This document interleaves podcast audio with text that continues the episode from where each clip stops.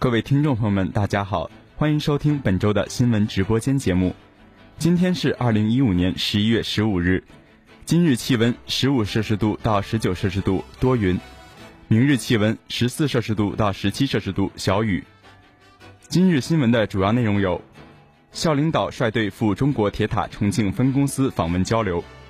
重庆市2016届毕业生 IT 类专场双选会在我校举行；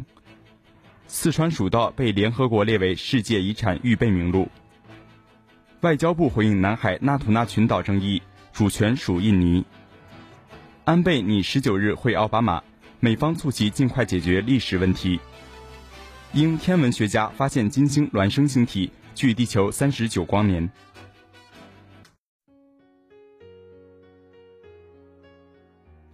下面播送校内新闻。校领导率队赴中国铁塔重庆分公司访问交流。11月9号上午，副校长林金钊一行到中国铁塔股份有限公司重庆市分公司访问，就项目合作、学生实习及学校董事会事宜，与中国铁塔重庆分公司总经理张赤祥等相关负责人进行深入交流。林金钊简要介绍了我校最新发展情况及学校董事会工作，并回顾了我校加入中国铁塔联盟及拜访中国铁塔集团总部的情况。他说，中国铁塔是重要的通信基础设施提供商，希望公司能够多提供机会给学校，在项目合作、学生实习等方面建立长期合作机制。学校也将尽全力为铁塔提供服务，特别是为铁塔的发展提供人才和技术支撑。林金钊代表学校诚挚邀请中国铁塔加盟我校第2届董事会及张赤祥总经理出任董事，为我校的建设发展提供支持帮助和咨询指导。会上，张赤祥简要介绍了重庆分公司的发展情况，感谢学校对公司成立以来的关心和帮助，对重邮在重庆通信行业发挥的支撑作用给予高度评价，并同意代表铁塔公司出任学校董事。他表示，在校企联动上，铁塔公司将在学生实习与就业、电动充电桩与基站维护等合作领域首选重邮作为合作伙伴，积极促成项目合作，寻求学校支持。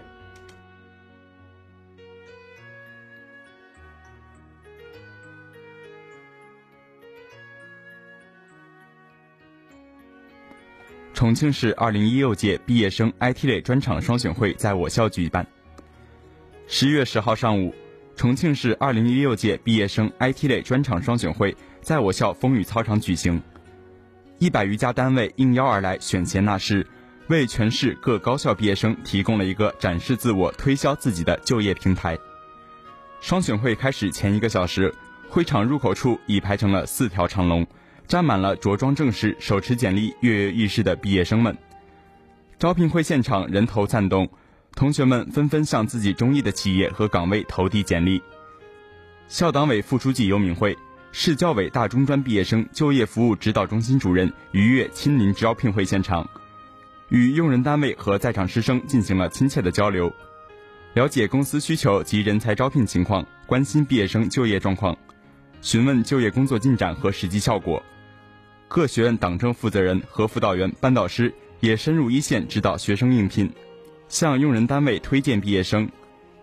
应聘毕业生们准备充分，积极主动向用人单位自我推荐。本次双选会也吸引了大量低年级学生前来观摩和学习，寻找实习机会。为推进我校2016届毕业生就业工作，学校做了大量扎实细致的工作，积极开拓就业市场，深入开展职场咖啡厅、求职工作坊等系列教育活动，在不断丰富学生就业渠道的同时，引导毕业生科学择业就业。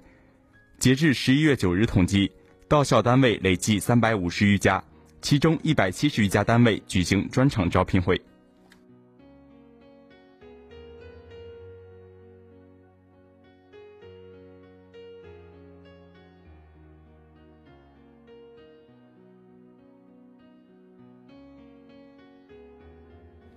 教育部政策法规司来我校调研座谈。教育部政策法规司宏观政策处处长杨志刚一行到我校继续教育工作开展调研，副校长林金钊、产学研合作办公室、校办负责人参加调研座谈，市教委政策法规处副处长郭冠仁等人员陪同调研。林金钊首先就学校学科建设、专业建设、产学研合作等方面的工作情况，以及当前学校继续教育工作在体制机制、发展定位等方面的转型思考进行了介绍，指出了当前学校在继续教育办学过程中的主要进展、典型经验、面临的具体问题和困难。与会人员分别就继续教育和学习型社会建设的相关问题进行了交流探讨。进行的前期全国广泛考察，内容主要涉及当前教育改革发展宏观形势的分析研判，存在的突出问题，工作中的有效做法和典型经验，下一步加快教育改革发展的主要思路、重点工作及政策举措等。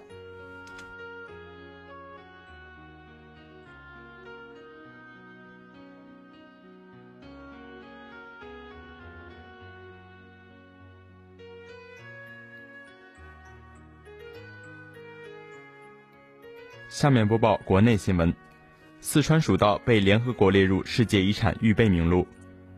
11月12日，记者从省住建厅获悉，目前蜀道已被联合国教科文组织世界遗产中心列入世界遗产预备名录，并被纳入世界自然与文化遗产提名范围。据四川省世界遗产保护管理工作会议披露，此次申报的蜀道核心区域共有3700多平方公里。涉及广元、绵阳、德阳、巴中、南充、达州6个市的22个县区，其中2000多平方公里位于广元市境内。今年是联合国教科文组织成立70周年，也是中国加入联合国教科文组织保护世界文化和自然遗产公约30周年。截至目前，我国共有世界自然遗产和文化遗产48项，总数位居全球第二。此次蜀道申报的世界自然与文化双遗产，是同时具备自然遗产和文化遗产2种条件的符合遗产，全世界仅有45个，我国有4个，其中一处即是位于我国四川省的峨眉山与乐山大佛。如果此次申报成功，四川省将成为全国唯一一处拥有2项世界自然与文化双遗产的省份。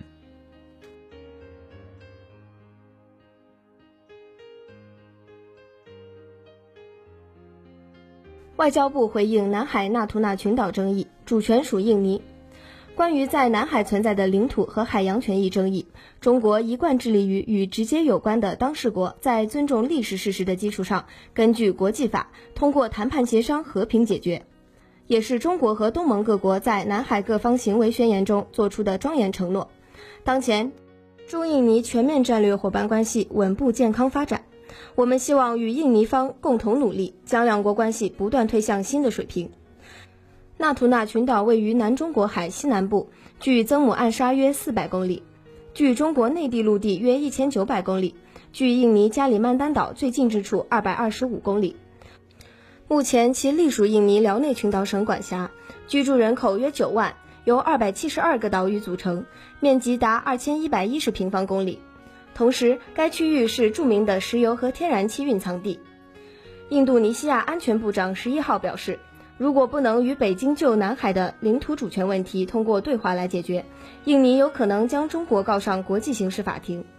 报道称，印尼认为中国对纳图纳群岛的部分领土拥有主权的说法没有法律依据。印度尼西亚安全部长卢胡特·潘扎伊坦称，印尼正试图接触中国方面。他说，我们希望就近期通过对话找到解决问题的方案，否则我们可能将中国告到国际刑事法庭。虽然潘扎伊坦称是国际刑事法庭，但实际上可能指的是国际仲裁法庭，因为国际刑事法庭主要审理涉及国际社会的非常严重的战争罪案件。潘扎伊坦补充道，印尼不愿看到这一地区的权力较量。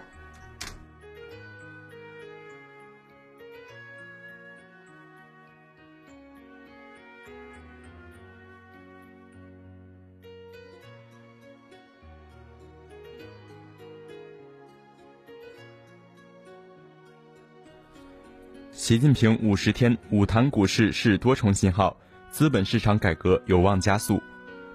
习近平自今年9月22日以来，在50天左右的时间里，至少第5次谈及中国股市。观察习近平先后多次就股市的表态，专家认为释放出多重信号，更重视防范风险，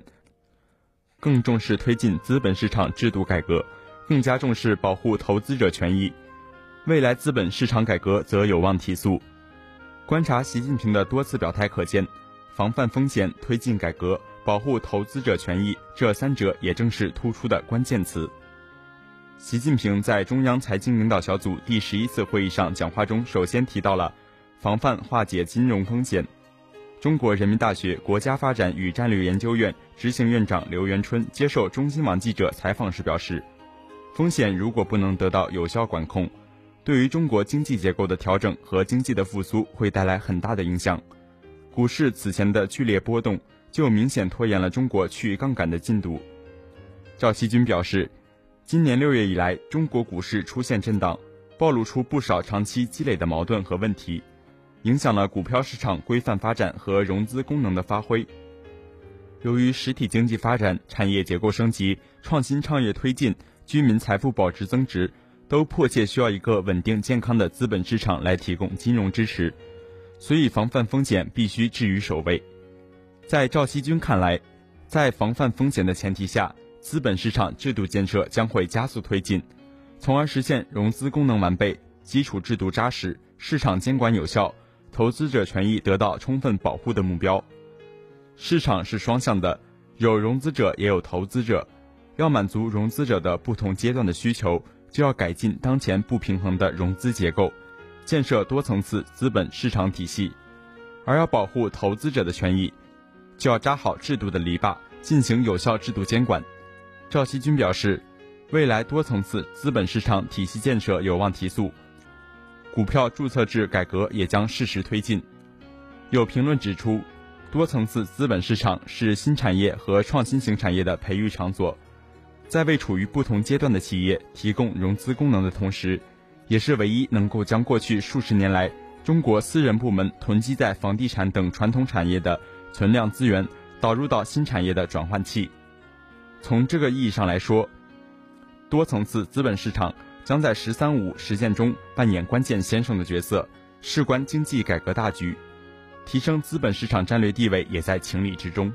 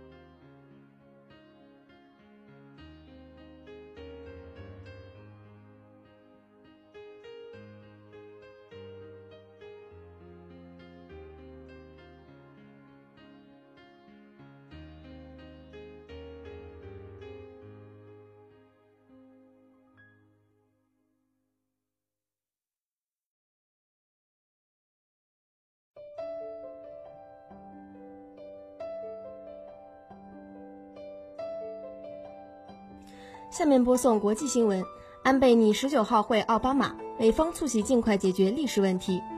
中新网11月13号电，据日媒报道，日本首相安倍晋三将于本月13号启程前往土耳其，出席20国集团峰会。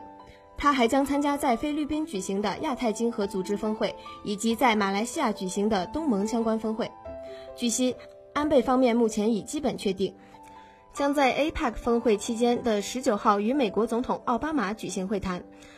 他将于17号先从土耳其回日本，18号出访菲律宾，20号飞往马来西亚，23号回国。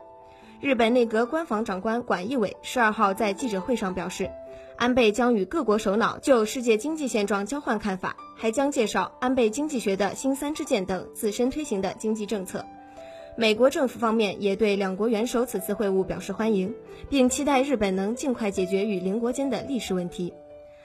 安倍原来希望在 APEC 峰会期间会晤俄罗斯总统普京，日俄双方似乎就此进行了协调。由于普京决定不出席 APEC 峰会，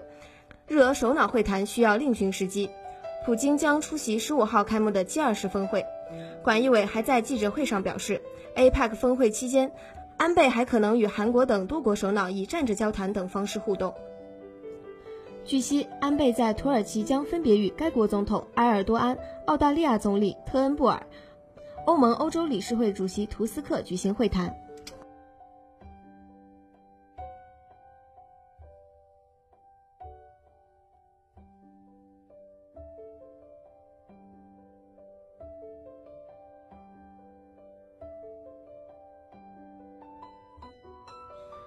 英天文学家发现金星孪生星体，距地球39光年。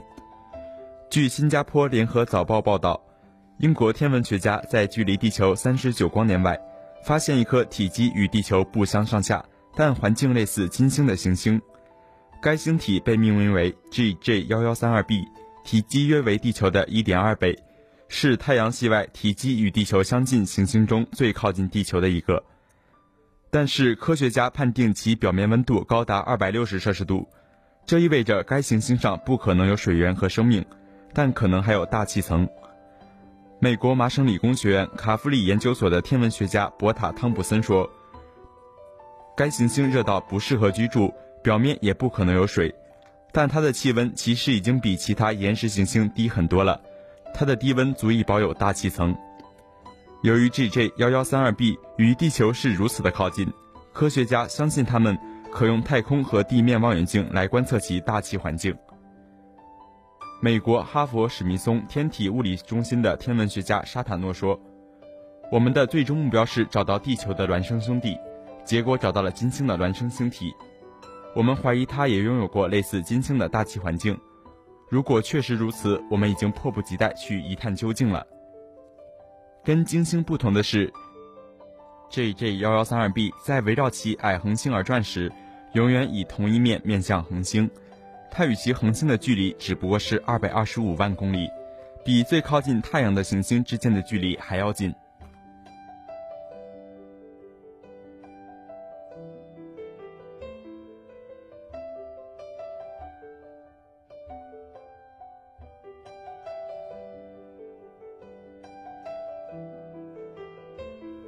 瑞典采取临时边境检查措施，以应对移民人数激增。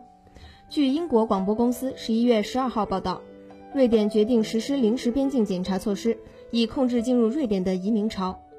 瑞典当局表示，他们之所以采取这样的措施，是因为新移民人数的激增使公共秩序受到了威胁。欧盟理事会主席图斯克在马耳他召开的一次非洲和欧盟国家领导人峰会上说，为拯救确保自由旅行的申根归所进行的努力正在和时间赛跑。据报道，欧盟已经同意出资18亿欧元，用来帮助非洲解决导致非正规移民的根源性问题。但是，一些非洲国家领袖批评说，这笔资金根本不够。今年大约15万人从包括厄立特里亚、尼日利亚和索马里在内的非洲国家跨越地中海来到欧洲。但是，主要从叙利亚经土耳其和希腊进入欧洲的移民人数远远超过了上述非洲移民人数，达到65万人。BBC 报道称，今年估计将会有近20万移民抵达瑞典。如果以国民人均接待移民的数字计算，瑞典接纳移民的人数将在所有欧盟国家中居于首位。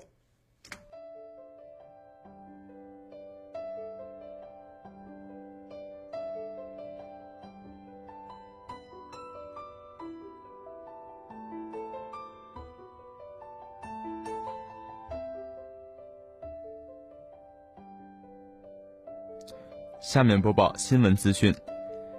琅琊阁别步哈里路亚山后尘。近日，安徽滁州狼牙山风景名胜区内的汇丰阁改名为狼牙阁。此举不仅引发了狼牙榜迷和网络达人的广泛热议，而且还吸引了大批市民游客走进狼牙山探访真迹。此外，江苏南京、山东东南沿海等地也纷纷加入抢狼牙地名的混战。一部影视作品的热播，让某些地方政府和景区从中看到商机，甚至将当地一些景点名称直接改成影视剧中的名字。这样的事情我们已经见过不少了。犹记得电影《阿凡达》票房大卖时，张家界景区以电影曾在此取景为由，把景区内著名的南天一柱改名为哈利路亚山，引发一片质疑之声。如今几年过去了，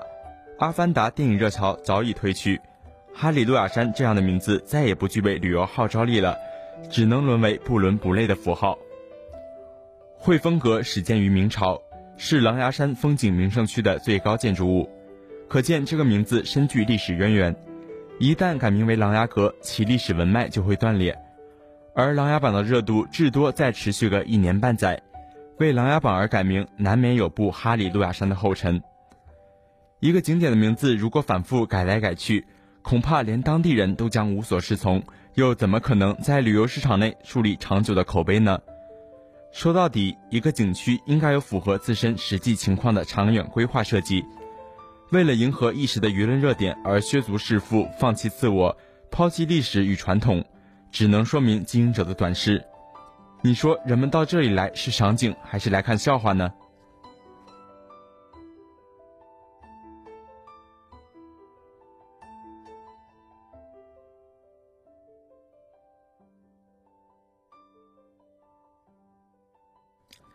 今天是2015年11月15日，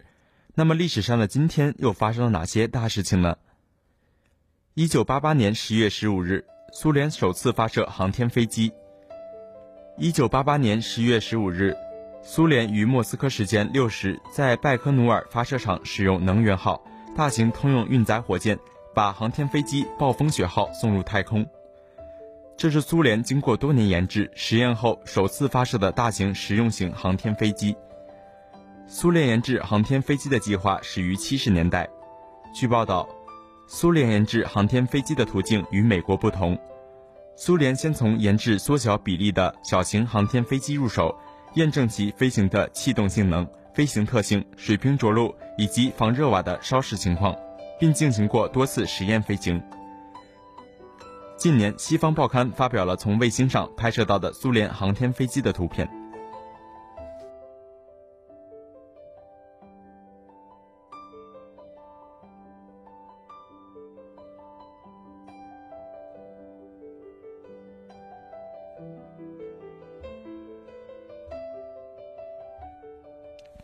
1989年11月15号，湖北发现南方古猿头骨化石。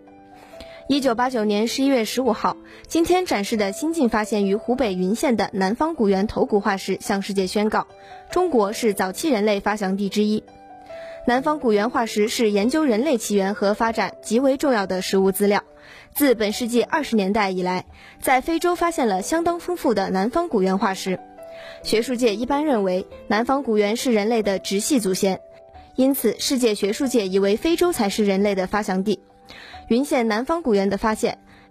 证明中国也是世界人类的发祥地。这一重大发现是湖北云县博物馆王振华、屈胜明今年5月进行文物普查时，在该县屈远河口弥陀寺村发现的。